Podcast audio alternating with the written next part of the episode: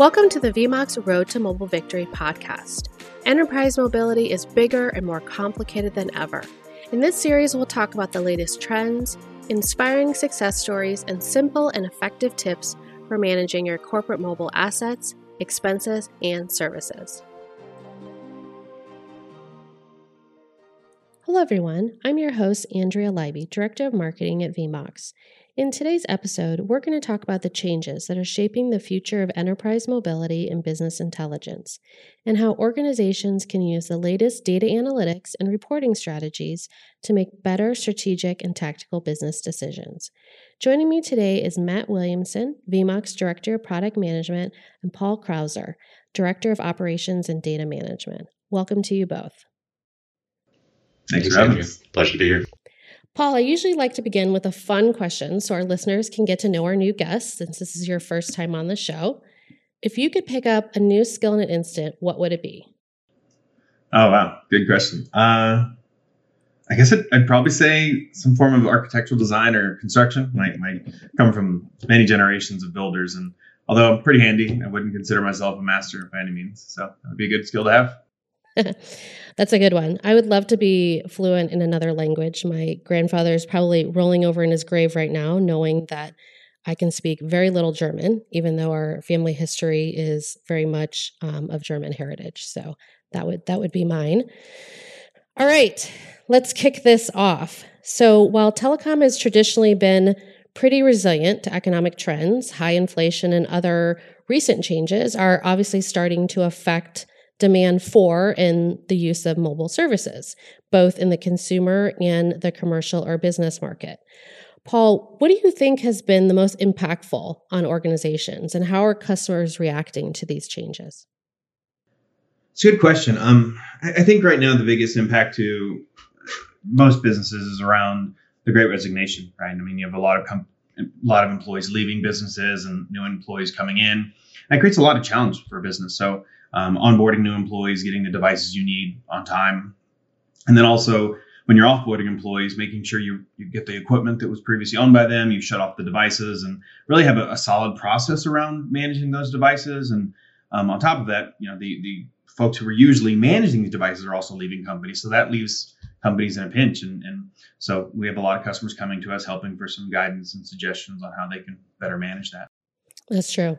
How do you think some of these recent kind of price hikes that are coming out and these promotional and kind of plan changes are affecting organizations and their their appetite for data?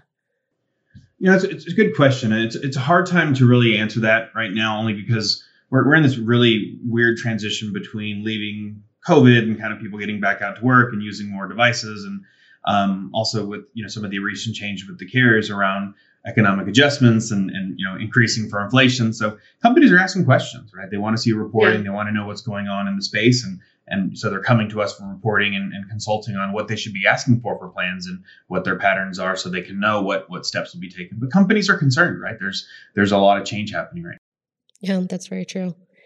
So, you know, in general, business intelligence, data, and analytics has changed pretty significantly over the years, right? It used to be very manual, that was controlled by maybe a single department, usually I T, um, to now it's more sophisticated. It has more self-serve approaches that are powered by platforms and algorithms and advanced tools, right?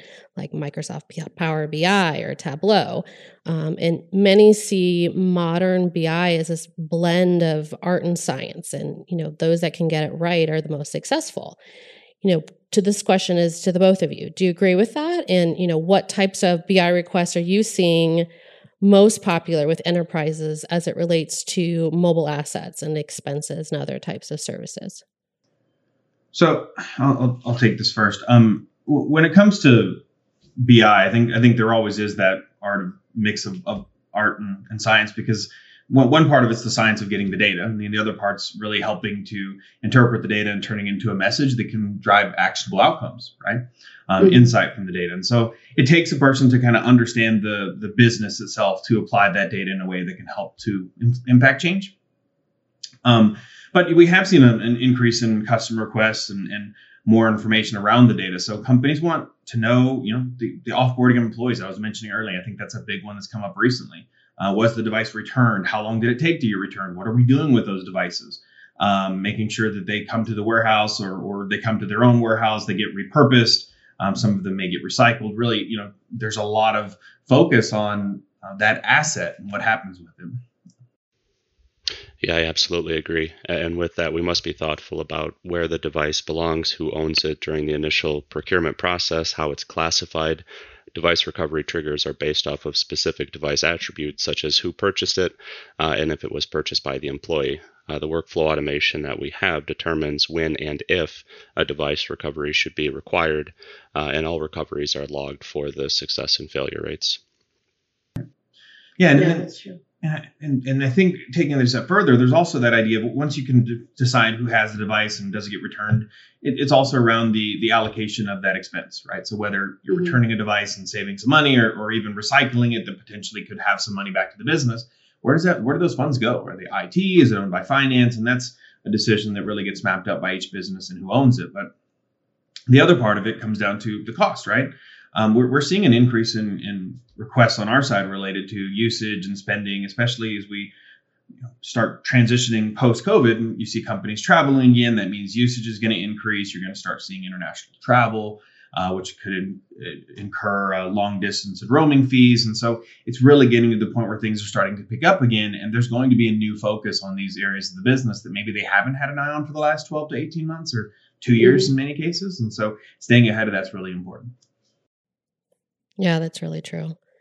So, you know, there's a lot of people that say we're entering this, I'm going to put this in quotes, the third generation of B I, right? Where it's more seamless, it's more automatic, it's more A I supported. You know, and Gartner put out this quote saying that they predicted that dashboards will be replaced with automated, conversational, mobile, and dynamically generated insights that are customized to the user's needs and delivered to their point of consumption, really shifting the insight knowledge from a handful of data experts to anyone in the organization. So, um, you know, Matt, I imagine there are some great B I projects planned at vMOX and elsewhere that benefit those involved in managing mobile devices. Can you tell me about a couple of those projects? Absolutely. We have numerous projects to help drive automation and improve customer experience. Uh, we, we have items such as the predictive upgrade order recommendations based on prior order behavior, predictive travel provisioning recommendations based on the travel patterns of an employee. Maybe there's a conference that happens annually that they're they're attending. Mm-hmm. The application will be publishing uh, those recommendations directly to where the employee is working most frequently, whether that's within an I T S M platform such as ServiceNow or a more conversational approach such as a Teams integration with our application, allowing them to confirm or deny that the travel that we're anticipating them to take uh, is actually going to happen. With that, we've already baked in uh, numerous extensions leveraging machine learning, uh, such as natural language processing within employee files, carrier records, and M D M associations, which helps further support the proactive notification that we're driving.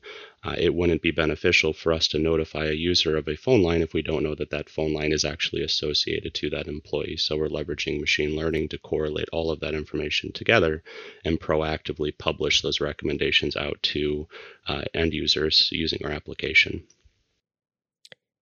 Any of the projects that you're working on, do they involve kind of bringing, I'm going to put this in quotes, data to the people or this kind of higher level of customization that Gartner talks about? Yeah, absolutely. And the, the first three or four that I had just listed, those are um, huge factors in delivering that information directly to the user through a Teams or I T S M integration, such as within ServiceNow. Uh, our application will be pushing out those notifications directly to users.